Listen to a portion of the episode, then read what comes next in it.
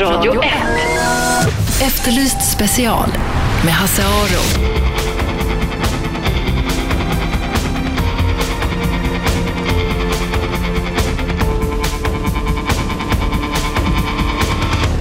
Välkomna hit, Efterlyst special är alltså tillbaka här på Radio 101,9 och det känns roligt tycker i alla fall jag. Varje dag mellan 12 och 1 så kommer jag att sitta här och prata om eh, Eh, olika saker och ämnen som har med brott och straff att göra, fast i ganska vid bemärkelse. Eh, ibland vill jag att ni ska vara med och då eh, uh, ber jag er ringa in. Vi kommer att prata senare i programmet idag om att eh, justitieministern inte är riktigt nöjd med polisens arbete. De har fått 30% ökade resurser på sex år men andelen uppklarade brott bara sjunker och sjunker. Det ska vi prata om lite senare i programmet och då vill jag veta vad ni eh, tycker. Men vi ska börja med ett annat ämne. Sen, sedan i mars i år så finns det en telefonlinje dit man kan ringa om man tycker att man har förlorat kontrollen över sitt sexliv och kanske riskerar att begå olagligheter. Preventell heter den och den har blivit en succé. Över 300 människor har ringt, vilket är ett bra resultat tycker de ansvariga. Och att tappa kontrollen över sitt sexliv det kan ta sig olika uttryck till exempel att den sexuella, sexuella lusten tar över tankarna helt och hållet. De sexuella vanorna ger problem i vardagen eller på jobbet och kan leda till sjukdomar. Tvångsmässig användning av telesexlinjer, porrsurfande, anonymsex med mera. Och så risk då för kriminella handlingar till exempel mot barn. Stefan Arver är klinikchef i Centrum för andrologi och eh, sexualmedicin och alltså ansvarig för den här linjen som heter Preventell. 300 eh, samtal, det tycker ni är bra Stefan? Hallå Stefan? Nu ska vi se här, nu har det hänt något. Uh. Hallå Stefan? Hallå Stefan? Uh, nu vet jag inte riktigt vad som händer här. Hallå Stefan? Nej, hallå Stefan? Nu får jag inte, och nu försvann han där. Ja, på något sätt händer det någonting här. Skulle behöva ringa upp honom igen. Eh, Stefan Arver, överläkare, hoppas han eh, sitter kvar i telefonen. Jag är lite ringrostig här så jag har inte riktigt fått, fått eh, eh, ihop det här med tekniken än. Men jag hoppas att det löser sig. Vi ska alltså prata om Preventell som är en sexlinje dit man kan ringa om man tycker att man har problem med sin sexualitet. Vi försöker ringa Stefan Arver igen som är klinikchef vid Centrum för eh, eh, andrologi och sexualmedicin och ansvarar för den här hjälplinjen som alltså heter Preventell. Nu ska Stefan finnas med. Nu är jag här. Ja, vad bra. Jag hade lite problem med tekniken här, jag är lite ringrostig. Ja. Vad bra. Jo, den här linjen, Preventell, den som du är ansvarig för. 300 samtal har ni fått in, det tycker ni är bra? Ja, det är ett bra resultat. Eh, det är en eh, väldigt speciell grupp personer som vi försöker nå och i slutändan erbjuda vård. Och det handlar ju om eh, en, typ av beteendeverksamhet som är förenad med mycket skam och det finns stora trösklar att söka hjälp, även om vi vet att det finns en stor motivation. När vi säger att 300 är bra så kan vi jämföra oss med andra eh, ställen i, i, Berlin till exempel där man gjort något liknande och eh, har kommit upp till lite drygt tusen personer på fyra års tid mm. i större, betydligt större befolkningsunderlag. Vad hade ni förväntat er då när ni startade den här linjen? Ja, vi visste ju att det, det finns ett behov. Vi visste, visste sedan tidigare att eh, personer som upplever att man har en, en sexualitet som är störande eh, är hjälpsökande. Och eh, det här ligger väl ungefär i, i linje med, med vad vi eh, hade hoppats på. Mm. Hur, hur får de här människorna då reda på att ni finns? Ja, vi för, eh, till exempel genom det här radioprogrammet. Ja. Eh, men det är en marknadsföring kan vi säga. Vi har inte stora resurser för det. Eh, vi har arbetat med att informera vården att vi finns till. Det har varit tidningsartiklar. Eh, vi har, håller möten, eh, föredrag och försöker sprida den här informationen. Eh, vi har en webbsida eh, som eh, man hittar om man googlar på den här typen av problematik. Så att det är på de, med de kanalerna vi arbetar. Mm. Och vilka är nu de här personerna som ringer er? Ja, det är personer som upplever att de har tappat eh, kontrollen över sin sexualitet eller att de har eh, fantasier, tankar omkring sexualitet som eh, kan vara störande, kanske till och med kriminellt. Eh, och är rädda för att eh, eh, begå övergrepp eller skada sig själv och andra. Mm. Och vilka, vilken hjälp kan de få då? då? Ja, eh, hälften av de här personerna som har ringt till oss, eh, de har ju då erbjudits behandling hos oss i, i Stockholm. Mm. Behandling, det, vad, eh, det, handlar om att dels försöka hitta, finns det andra eh, psykiatriska problem som depression, ångest som kan vara drivande för sånt där. Men sen är ju kärnan i behandlingen, det är ju eh, kognitiv beteendeterapi där man lär sig hantera och kontrollera sina impulser framför allt. Mm. Om, eh, om man då ska prata om sexuella problem så kan man, om, om jag då lekmannamässigt får dela in dem i två områden, det vill säga det, det ena som ställer till problem för en själv och sen har du ju andra området som, där du liksom tangerar det som är lagligt. Och ja. jag förstår, ni vänder er till hela gruppen här, det behöver inte vara olagligt det man håller på med. Nej, det behöver det inte alls vara. Det är ju eh, saker som då kan ställa till eh, problem för personer men också för omgivningen. Det kan vara relationer, det kan vara släktingar, det kan vara barn, det kan vara arbetskamrater som drabbas av att man kanske ägnar sig för mycket eller man ägnar sig åt saker och ting som en, en person i relation upplever som väldigt stötande. Mm. Om vi då tittar på det här som så att säga ändå inte olagligt, kan du ge exempel på vad är det för slags problem man man kan ha? Ja, det kan ju vara eh, att man ägnar väldigt mycket tid åt att eh, leta porr eh, på nätet och ägnar mycket tid åt att titta på pornografi.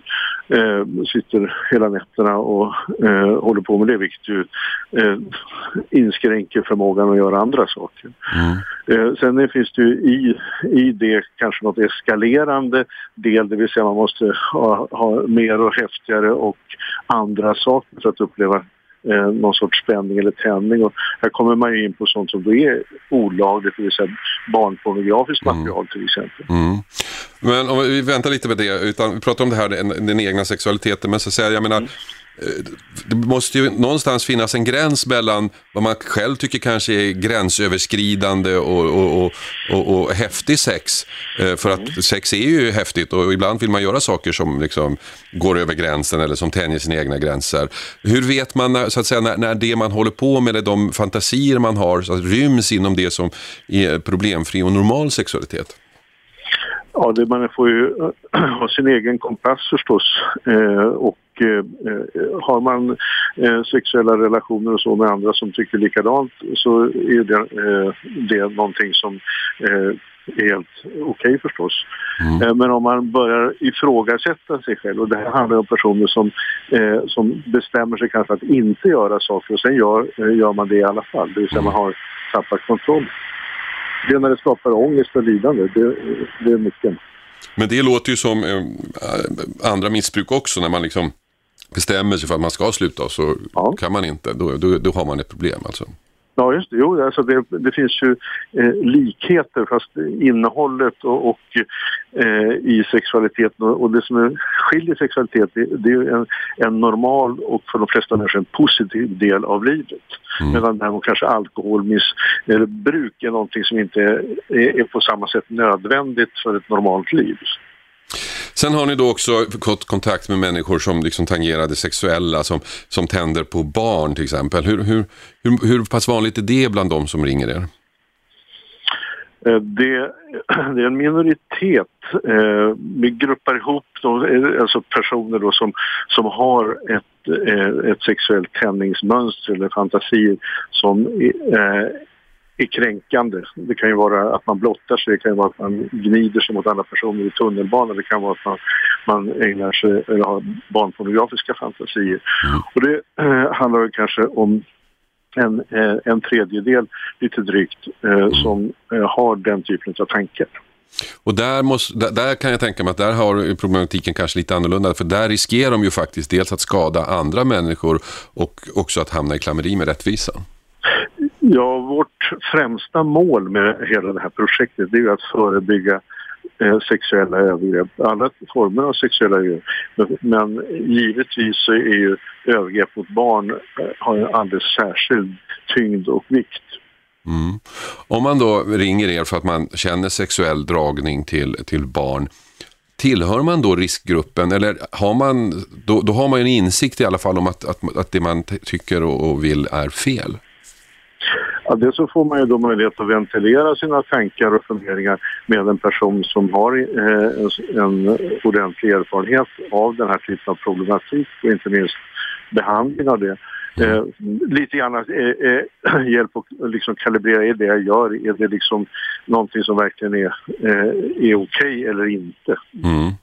Eh, och sedan så kan man ju då, om man känner att det här är någonting som jag verkligen behöver hjälp med. Och där finns en motiverande del i, i det här samtalet, att, att söka och få hjälp. Och det är mm. någonting som man måste passa på när man är motiverad att vilja ta emot hjälp. Och där är vår ambition att ha en väldigt låg tröskel och väldigt eh, kort tid tills man kommer in i ett behandlingsprogram. Mm, jag tänkte ju säga det, om man, om man då ringer till er och söker hjälp, då, då, då vill det väl till att ni agerar snabbt för att det ska liksom, ja, smidas? Ja, alltså, och då försöker vi då gradera det, alltså risk, eh, riskscenariot. Är, är det något som man eh, bedömer vara det här är, är en hög risk, då eh, får man ju omedelbart eh, kontakt och person, personligt eh, möte inom en vecka. Mm. Vi läser i tidningarna nu om, om BBC-profilen Jimmy Savile som nu misstänks för hundratals övergrepp på, på unga tjejer. Och när man läser de här artiklarna så får man ju en känsla av att han inte tyckte att det han gjorde var fel. Och de som ringer, och, och, och, det här måste ju vara en väldigt svår balansgång. Jag menar, de som ringer er vet att de är fel, eller finns det människor som inte tycker att det är fel? Ja, det gör det. det finns ju eh, nästan i all form av beteende som är avvikande eller felaktigt så finns det en tendens att man som individ försöker normalisera det. Men det här mm. är väl okej, det här gjorde man på 1700-talet eller hur man nu lägger upp det. Men det som också den här linjen är till för, det är ju personer som känner sig utsatta för eh, övergrepp eller, okay. eller eh, så kan ringa för att och särskilt unga personer, är det liksom rätt? Är det okej okay att det här händer på eh, min arbetsplats eller i, i, min förening eller vad det kan vara? Mm. Så att man har något ställe att vända sig till där, där man inte behöver exponera sig i första vändan och där man liksom inte i, förlorar då i en beroendeställning som många unga personer befinner sig i. Att man är, behöver vara rädd för det. Mm. Eh, ofta när man pratar om sådana problem så pratar man om män, men 11 procent av de som har ringt där är kvinnor. Ja. Och när det gäller kvinnor och sexuella övergrepp så, eh, så vet vi ju väldigt lite om det och vi vet alltså internationellt väldigt lite om det men att det, det, att det förekommer att det finns ett stort mörkertal eh, än de flesta är överens om. Mm. Men de som då ringer till er, är det, är det, är det de kvinnor alltså, är det i huvudsak offer eller är det också förövare? Nej, det är för, förövare. Mm. Och vad, skiljer det någonting mellan, mellan kvinnor och mäns då, uh, förövande om man uttrycker sig så? Ja, alltså det, beteendemässigt så verkar det så. Vi eh, har ju följt eh, eh, det här programmet kan vi säga i en lite mindre version några år tillbaka, sedan några år tillbaka. Och det förefaller så att de kvinnor som är i den här eh, situationen eh, har mer och, och, svårare psykiatrisk problematik och missbruksproblematik och, och kanske också är mer utlevande än vad männen är som då mer eh, jobbar på internet och så. Men den kvinnliga gruppen är mer ut, utlevande i real life så att säga. Mm. Okej, tack så mycket Stefan Arver för att vi fick ringa dig. Vi pratade, vi kanske ska ta telefonnumret också till den här ja. linjen. Hjälplinjen vid oönskad sexualitet som den kallas, Preventell. Och det är 020 66 77 88. 020 66 77 88. Tack så mycket Stefan Arver för att vi fick ringa och störa. Eh, vi pratar alltså om den nya sexlinjen som finns, eller sexlinje kanske inte helt rätt uttryckt, men den hjälplinje vid oönskad sexualitet som finns, 020 66 77 88. Den har varit igång sedan mars. Över 300 personer har ringt och det betraktar initiativtagarna som en succé. Stanna kvar, eh, Efterlyst special fortsätter efter pausen. Då ska vi prata om ett annat problem i rättsväsendet, nämligen trötta nämndemän. Nämndemän som helt enkelt somnar. Så, en kvar. Radio 1. Efterlyst special med Hasse Aro.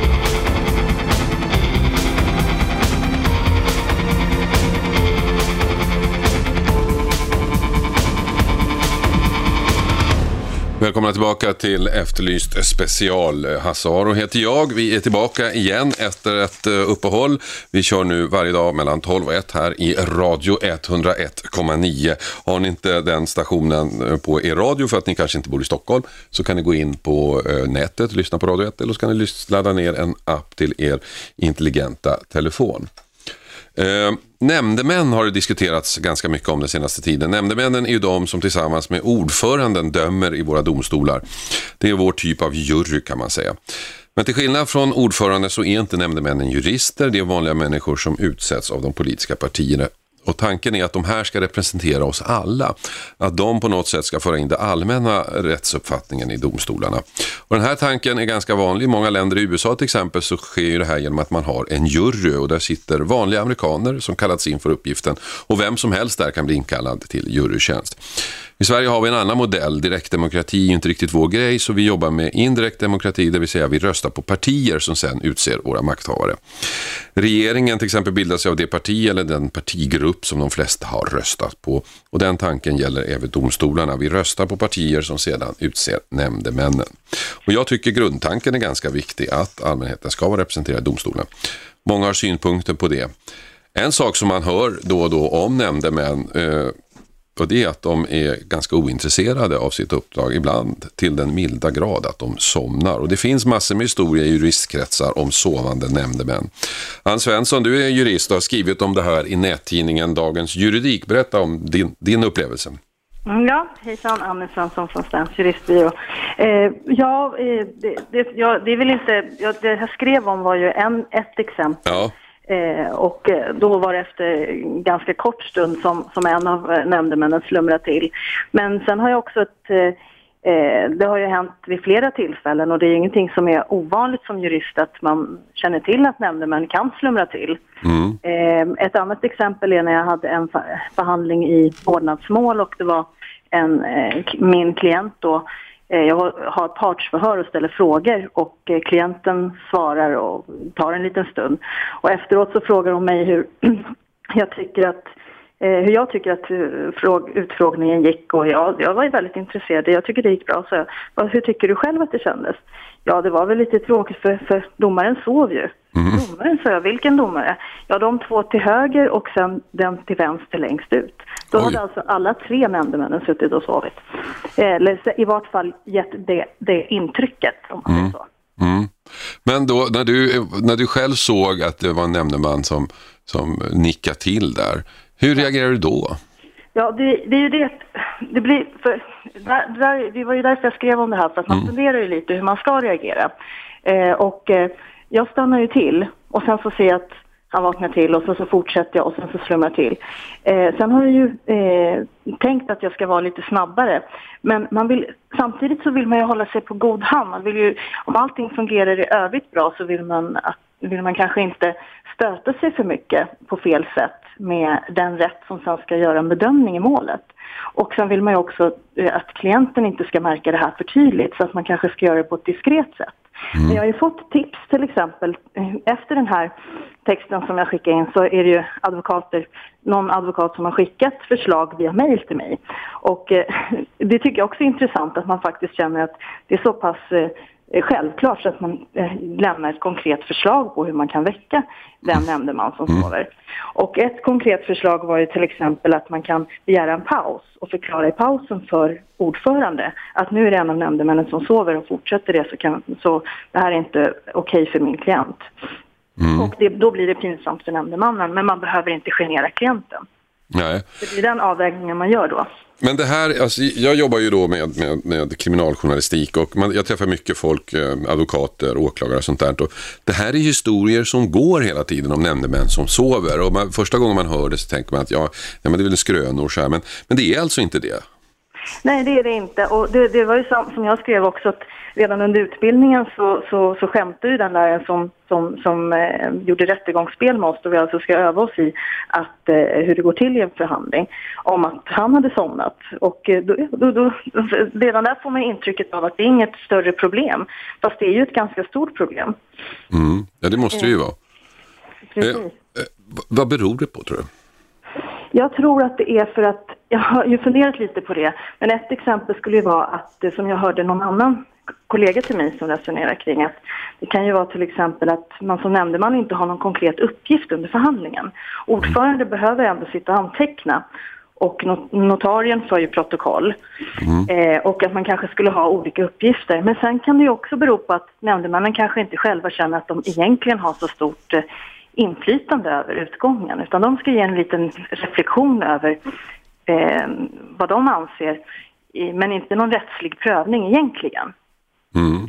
Och eh, jag tillhör ju den gruppen som anser egentligen att nämndemän kanske inte ska finnas överhuvudtaget i domstolarna.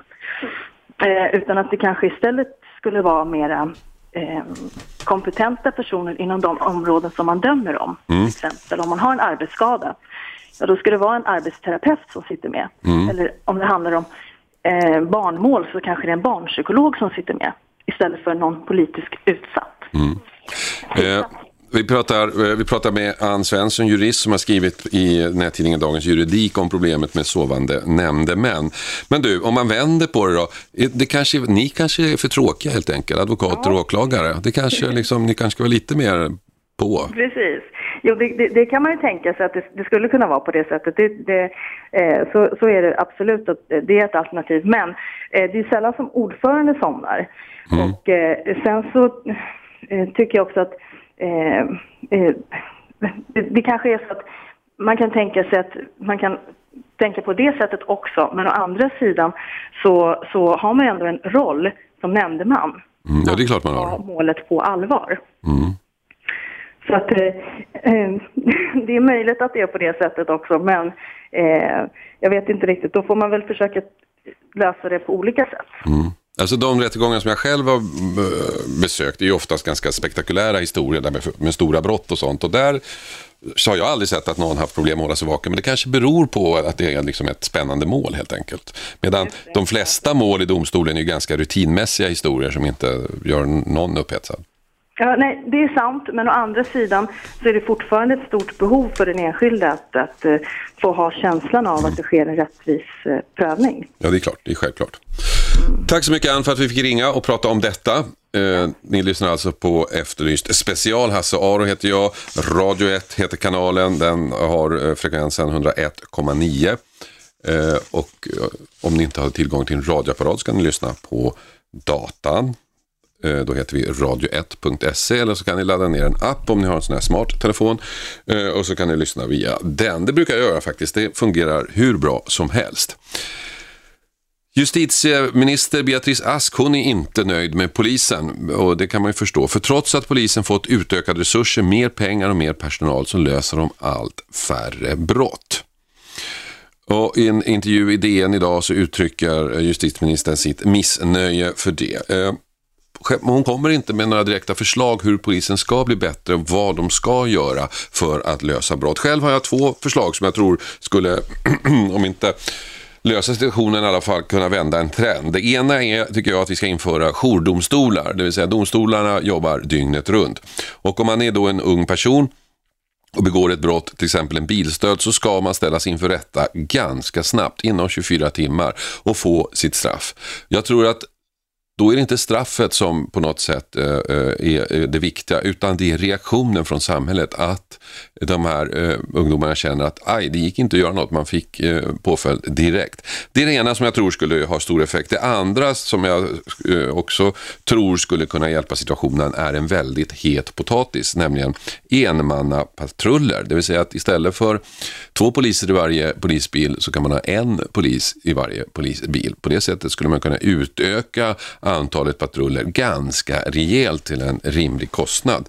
Eh, det här vet jag att polisfacket i Sverige har stora problem med, men i USA så är det ju ganska vanligt. Det här är några av mina idéer hur man, polisen ska bli mer effektiv. Nu är jag intresserad av vad har ni för idé att, eh, till polisen att de ska lösa fler brott? Ring in med era idéer om hur polisen ska bli effektivare. 0200 11 12 13. 0200 11 12 13 Efterlyst special. Jag tar eh, samtal under pausen och vi är strax tillbaka.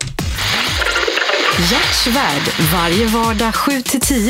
Jag ger mig fan på att män får jobba mycket längre i underhållningsbranschen än vad kvinnor får. För Ja. det ska ju in med 20-åringar hela tiden. Ja, men det har väl, det har väl sina rutiga skäl och randiga orsaker det. Ja, Det där bestämmer ju tv-publiken. Jag eller gubbarna som sitter och bestämmer. på- Hjärtsvärd live varje vardag 7-10. Och på Radio 1 Play när du vill. 101,9 Radio 1. Sveriges nya pratradio. Reklam. Normalt när man köper en bil för 108 000 ingår ungefär så här mycket. Köper du däremot en Fiat Punto för 108 000 ingår så här mycket.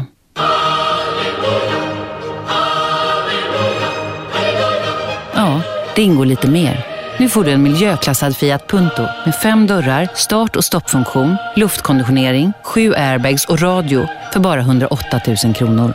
Välkommen till Torvalla bil i Haninge och Sätra för en provkörning. Du, om jag säger ljusa, fräscha, moderna automatstationer, vad tänker du på då? Nej, men det enda jag kommer att tanka på är ST1. Välkommen till ST1 för tankande människor. Min polare Erik ska köpa en ny mobil och förlänga sitt abonnemang. Men alltså den här gången måste han ju kolla runt lite så han får en bättre deal. Han vägrar ju lyssna bara, det är ju det. Men Erik, kolla åtminstone. Stoppa inte huvudet i sanden. Kolla med oss på Phonehouse innan du binder upp dig.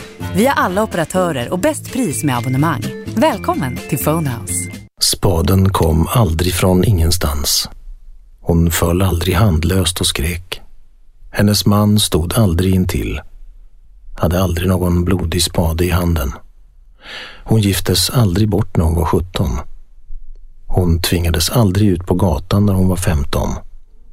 Hon förlorade aldrig sin dotter och hon blev aldrig med barn 13 år gammal. Hon tvingades aldrig sluta skolan när hon var nio. Och när hon fyllde sju tog aldrig hennes mamma och kusiner henne till en liten hydda och tvingade henne att bli omskuren. Det som aldrig händer, det har ett pris.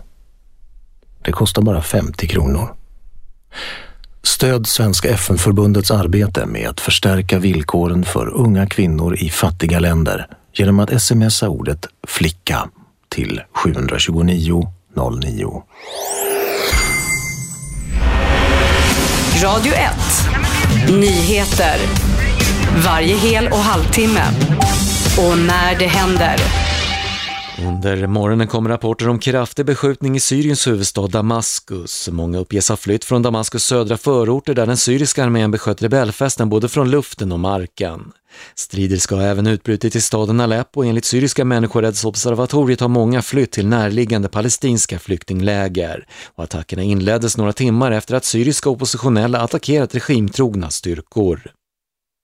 Idag väcker svensk åklagare för första gången ett åtal med brottsrubriceringen folkmord och enligt åklagarna har en 54-årig svensk med ruandisk bakgrund deltagit i folkmordet på 800 000 människor i Rwanda 1994.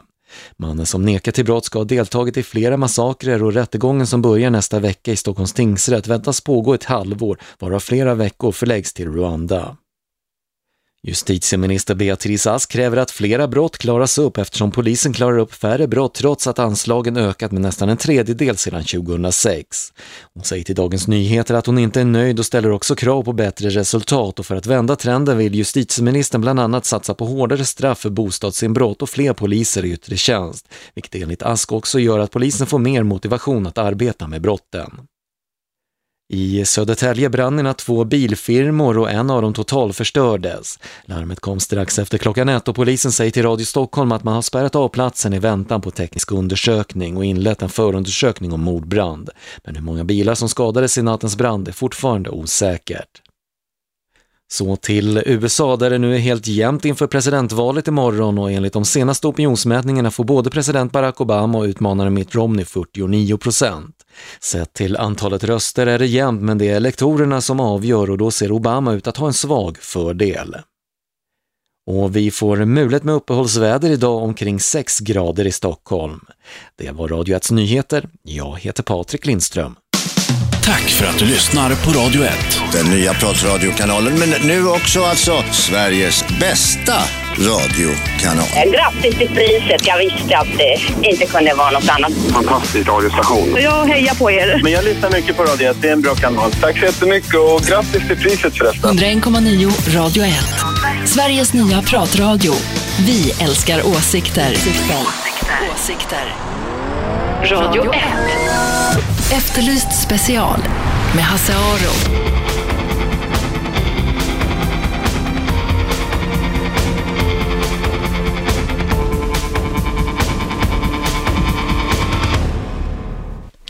Välkomna tillbaka. Efterlyst special heter jag, heter programmet. Jag heter Hasse Aro. Eh, vi är tillbaka här i Radio 1. Eh, vardagar mellan 12 och 1. Varje dag pratar vi om brott, kriminalitet och annat som har med ämnet att göra i ganska vid bemärkelse. Och nu vill jag höra vad ni tycker. Ni kan ringa in till mig 0200 11 12 13. 0200 11 12 13 är telefonnumret och berätta vad ni tycker om följande ämne, nämligen att Beatrice Ask inte är nöjd med polisen. Justitieministern Beatrice Ask är inte nöjd med polisen och det hörde ni ju tidigare i eh, nyheterna här. Och det kan man förstå, för trots att polisen har fått utökade resurser, så mer pengar och mer personal, så eh, löser de allt färre brott. Sen 2006 har polisens anslag ökat med 30 procent. Och det tog ju vara unikt bland myndigheter. Ändå sjunker andelen uppklarade brott. Till exempel eh, så klarar man inte ens upp tre av hundra stölder eller inbrott. Och jag är inte nöjd, säger Beatrice Ask i Dagens Nyheter. Jag ställer krav på ökande resultat, säger hon också.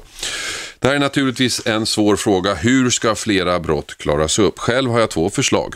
Det ena är att man inför jourdomstolar för ungdomsbrottslingar Eh, Eh, och det andra är att man inför fler enmannapatruller bland polisen. En ung människa som begår ett brott, till exempel en bilstöld, tycker jag ska ställas inför rätta inom 24 timmar, direkt till domstol och få ett straff oavsett vad klockan är. Och det här tror jag skrämmer upp personen. Själva straffet är inte så viktigt tror jag, men reaktionen, att samhället agerar direkt, det tror jag har effekt.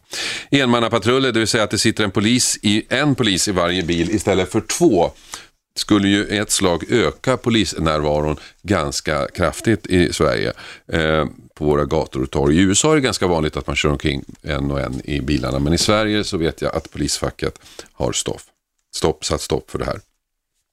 Det är två förslag som jag har. Eh, Beatrice Ask presenterar i DN-intervjun inga konkreta idéer själv, men annat än att man ska ge uppdrag eh, till BRÅ, Brottsförebyggande rådet, att som det heter, titta på detta. Vad tycker du som eh, lyssnar? Ring in till mig och berätta 0200 11 12 13 0200 11 12 13. Jag hoppas jag har fått rätt eh, telefonnummer nu för att det var så länge sedan jag satt i den här studion så jag har glömt lite grann vad det var för, vad vi har för telefonnummer. Det ska finnas på en lapp här någonstans men nu ska vi se. Uh, här har vi den. 11, ja, 0200 11 12 13. Jag kommer ihåg rätt. Det telefonnumret är det. Berätta hur ni tycker att polisen ska bli effektivare. Hallå, vem har vi där? Hallå? Hallå? Hallå, vem där? Hallå? Hallå, vem där? Peter. Hej Peter, vad tycker du? Hur ska polisen bli effektivare? Jag tyckte det var bättre förr när de hade sekreterare. Det känns som att många polismän kanske inte har det här med skrivandet och riktigt den saken som, sina, ja, som de är bäst på så att säga. De kanske är lite mer fysiska och lite sådär så det var väl kanske bra när de hade lite privata sekreterare eller vad man ska säga. Var det ja. för typ Jo, de, det var ju fler civilanställda som tog hand om byråkratin ja. medan poliser då eh, i, i, större utsträckning ägnade sig åt polisarbete. Ja, precis. Är inte det en väldigt vettig sak att återuppta kanske? Att de som faktiskt är bra på att skriva skriver och sen kan de här andra poliserna som inte är så duktiga på att skriva kanske utan bättre på att faktiskt haffa kriminella, haffa Mm. de kriminella. Men det, det du säger är egentligen fler riktiga poliser ute på gator och torg? Ja, och och låt, låt de andra sitta inne och skriva, skriva protokoll? Ja, ja, absolut. Och sen effektivisera och det går väl, idag går det ju att... Alltså teknik finns ju till det så att det går att bara säga sakerna så blir det nedpräntat och få det att bli och effektivisera upp deras system som de inte har. Jag är väl inte jätteimponerad av polisen själv, måste jag säga. Har du, men jag tänkte fråga dig, har du själv några erfarenheter? Nej, Man rapporterar st- stulna cyklar och allt möjligt och ja, man lägger ner tid på fel saker känns det som. Men har du själv gjort någon anmälan någon gång? Ja, jag fick en anmälan på mig också här för ett tag sedan. Jag hjälpte en kompis och han fick ställa lite saker hemma hos mig för han hade det jobbigt liksom. Mm. Så fick jag mer eller mindre en utskällning för ja, så kan man ju inte göra. Nej. Och lita på människor. Han var väl kanske lite på kant med rättvisan då, men det hade inte jag en aning om. Det var en barndomskompis som jag, som jag inte hade träffat på tio år. Liksom. Och de här grejerna var inte helt... Var det något fel på grejerna? Nej, jag tror inte... Efter så här så var det väl kanske inte helt bra, då, men jag visste inte. Jag försöker ju vara snäll mot alla liksom. Ja, precis. Okej, du... Men det var en polis som inte alls var trevlig när han kom ut, kan jag säga. Nej. Många beter sig ju som människor och andra... Ja, det var ju bara att infinna sig. och Jag åkte från jobb och allting och kom hem och då hade han åkt därifrån och skulle luncha tiden. Jag sa att det skulle ta en halvtimme för mig att ta mig igenom stan. Och då tog jag ledigt resten av dagen och, och då hade han åkt iväg och kom aldrig tillbaka igen. Nähä, Det tycker jag är ett märkligt beteende. Men det, det låter inget bra. Men det har ju inte till den här saken. Det är ju bara att de ska kanske strama upp lite grann. Om man kollar hur resten av samhället fungerar så det är väl kanske lite mer uppstyrt än just polis. Okej. Verksamhet. Men du, tack, tack för att du ringde. Vi ska höra vad nästa lyssnare har att säga. Hallå, vem där? Det var någon som la på. Hallå, vem där? Hallå, Andrea heter jag. Hej Andrea, vad har du för förslag? Eh, först vill jag säga att jag håller med föregående talare om det första han sa, att eh, fler civilanställda. Ja. Eh, I takt med att man säger upp civilanställda och inte anställer fler så får personalen, den utbildade personalen sitta inne och göra mycket administrativt. Och anmälningar är väl en sak, det, det måste man göra. Men när man även får hålla på med löner och sitta och fylla i sådana saker så tar det mycket tid från personal som skulle kunna vara i yttre tjänst. Du, eh, det låter som du vet vad du pratar om. Ja, Är du polis? så är det. Ja, det är jag. Ja, jag hörde på jargongen här att här är någon som vet vad hon pratar om. Personal i yttre tjänst, eh, nu har jag inga exakta siffror, men Nej.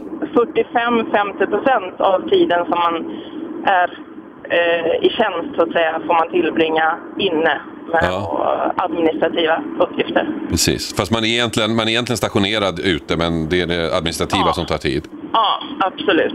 Och sen så, ehm, ja men ditt förslag där, visst skulle det öka antalet synliga poliser ute om man jobbade en och en? Ja, just det. Jag sa det tidigare att man kan sitta en och en i varje polisbil så blir det, Ja. blir det ju teoretiskt dubbelt så många patruller ute. Samtidigt, jag har erfarenhet från att jobba själv också i eh, patrullen så att säga, åka ensam patrull. Och det har väl inte hänt mig personligen någonting, men det är många kollegor eh, som just av den anledningen får stå till svars för saker där kanske, folk blir ju kränkta när man ingriper, eh, oavsett vad de har gjort. Och det ökar faktiskt det här att alltså man, man, eh, man tjänar på att eh, anmäla en polis för att eh, det är mycket det ska statueras exempel nu.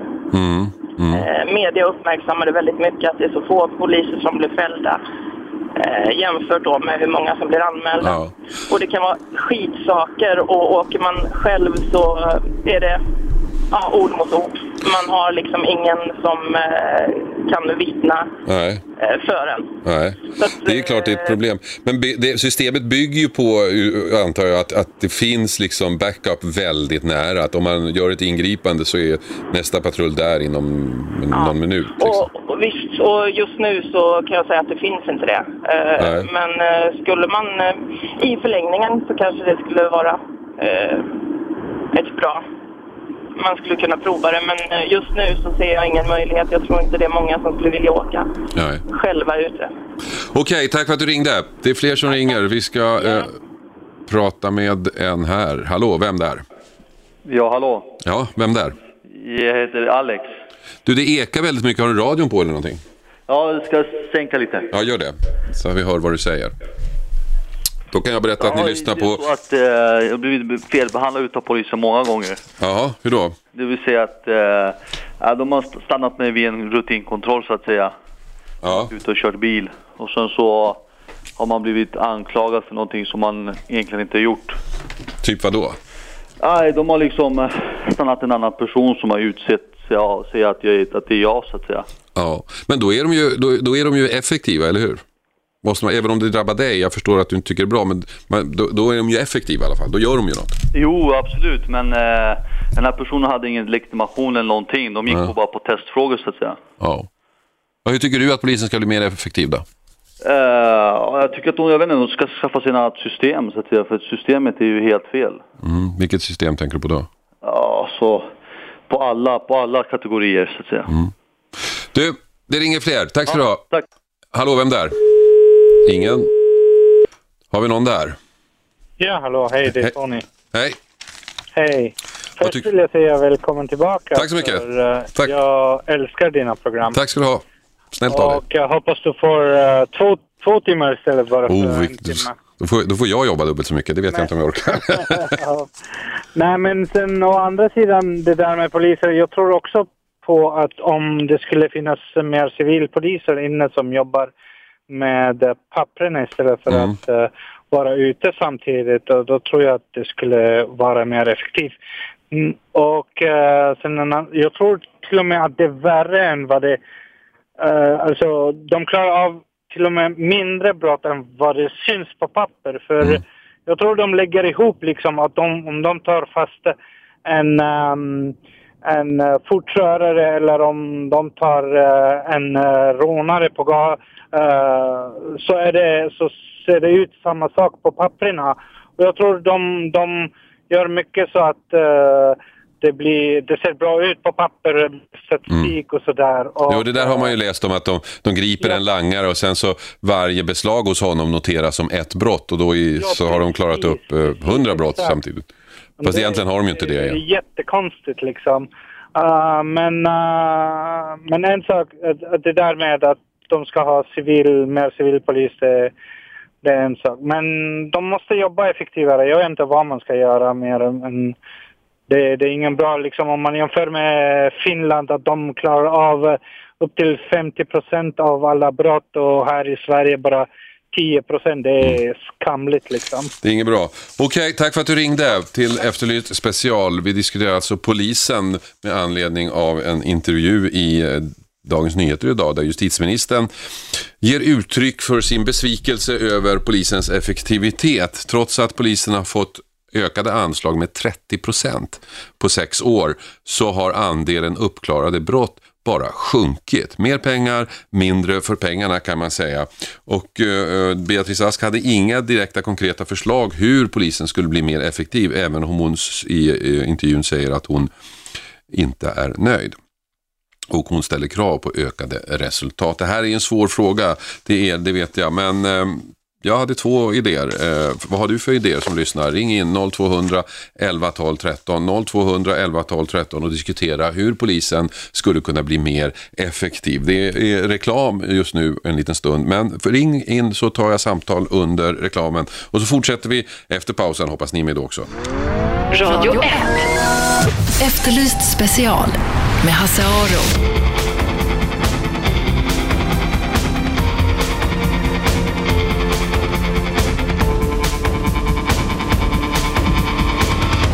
Välkomna tillbaka Efterlyst special. Vi diskuterar polisen. Eh, Justitieminister Ask är inte nöjd med polisens effektivitet. Eh, Hon har gett dem eh, ökade resurser med 30 procent sedan 2006. Ändå klarar de upp allt färre brott. Frågan idag är hur ska polisen bli mer effektiv och vem har vi med oss där? Hallå? Gunilla. Hej Gunilla. Hej, jag tycker det skulle vara underbart om det var synliga poliser ute på kvällarna, ute i villaområden, runt Stureplan, i Humlegården i Stockholm där man vet att det begås mycket brott. Man har satt upp lykter men det är mycket träd och buskar och mörkt ändå. Så att man, där man vet att det är mycket brott. De ska inte sitta bara i bilarna, de ska patrullera runt. Och så tycker jag för att få bort fartsyndare Mm. Så tror jag att eh, Ja, jag tycker de ska vara synliga. Man behöver inte tjäna pengar på att ta fast dem så att de får böter, utan visa dem istället för att gömma sig bakom buskar. Utan jag tror folk kör bättre om de ser poliser. Folk är lite ögontjänare på vägarna, Men det är klart, det är klart. Får man ju lite åka dit. Men Eh, just det här med, med, med Stureplan är intressant att du säger, för där har man gjort en satsning och har en buss stående. Och den har visat sig ganska effektiv då, på, man har den på fredagar och lördagar när det, när det är mycket stök där nere. Och det har ju varit ganska effektivt. Ja, men jag har åkt mellan Stockholm och Skåne Mm. och eh, tänk, och, när det har varit helger. Och det har inte varit en enda bi- polisbil någonstans. Eh, runt midsommar till exempel. Okej. Och eh, ja, nej, jag, jag, tror, eh, jag tror man ska visa sig, man ska patre, patrullera runt, rida. Och jag tror, jag hörde att du ville man skulle vara ensam i bil, men jag tror att det, det är så grov brottslighet ibland som man behöver nog vara två för att... Ja, det systemet bygger på att det kommer en backup väldigt fort om man behöver. Okej. Men Gunilla, tack ha för att du Jag känner ringde. mig mycket tryggare ute på kvällarna. Mm. Om, det syn, om man visste att snart kanske det dyker upp en polis och de som begår brott också vet att snart kan det komma någon. Gunilla, tack för att du ringde. Eh, vi har sista lyssnaren. Det hade vi inte alls det. Eh, den la på. Eh, sen hade jag några som väntade också. Men eftersom jag är lite ringrostig med tekniken just nu så har jag tryckt bort dem helt enkelt. Eh, och nu börjar klockan bli så mycket så jag vet inte om vi hinner få in fler lyssnare. Det ska vara om det är någon som är snabb nu och ringer in 0200 11 12 13. Robban till exempel som jag råkat trycka bort tidigare. 0200 11 12 13. Vad ska vi göra för att få polisen mer effektiv i Sverige? Och det här med anledning av att, eh, nu ringer det någon här, ska vi se. Hallå, vem där? Hallå? Ja, tjena, det var Robban här igen. Ja, hej Robban, jag brukar trycka bort dig förut men jag är lite ringrostig i tekniken här. Ja, det är ingen fara. Nu- Jag har lite åsikter för att jag har jobbat som 12 år som dörrvakt. Ja, Och då är just hur de lägger resurserna. mm. Eh, helger så kan det vara att man kanske ringer krogkommissionen till exempel. Och eh, man, man ringer dem många gånger när man misstänker någonting. Och många av de gångerna så är det för att de sitter inne och skriver pappersarbete. ja. Och de kan inte komma. Och Nej, vi hade ju en polis som ringde här och berättade nog det, att hon tyckte det var för mycket eh, pappersarbete. Ja, och det nej, tyvärr, det kan inte komma. Ni får låta det gå. Och det Ja. känns ju väldigt jobbigt när man försöker jobba tillsammans. Att, nej, de har inte tid för att de måste skriva papper. Mm. Och sen finns det ju hur man lägger resurserna också. Är det, lite. Eh, det är väldigt mycket nu i Stockholm i alla fall att eh, man ska kolla hur mycket krogarna, eh, hur mycket de serverar människor. Mm. Hel, helgvis kan det komma alltså en fem, sex patruller på en kväll för att kolla ifall människor har druckit en öl för mycket och det blir lite som det läggs för mycket resurser på fel saker. Har Men tror, du inte det, men tror inte att det kan vara bara preventivt syfte? Att liksom om man börjar där så blir det inte bråk Det senare? måste ju finnas några andra busar ute en fredagkväll än någon som har druckit en öl för mycket och man tar in honom på station och gör honom för en lobby. Och det är lag om omhändertagande Ja, just det. Ja. Och det känns, det måste ju finnas någon människa som kanske gör ett värre brott än någon som har druckit en öl för mycket. Alltså visst, absolut, jag förstår själva grejen men det är väldigt hektiskt nu i Stockholm om det här att man får absolut inte servera någon öl för mycket. Nej. Det kommer väldigt många patruller per kväll liksom. Du Robban, eh, tack för din åsikt. Jag måste sluta nu. Eh, eh, för att nu kommer Cissi Wallin och ta över här och hon blir inte glad om jag eh, snor hennes tid. Tack för att ni lyssnade. Imorgon är vi tillbaka igen. Jag hoppas att det blir lite mindre ringrostigt då och lite bättre med tekniken. 101,9 Radio 1. Sveriges nya pratradio. Vinnare av Stora radiopriset. Årets radiostation.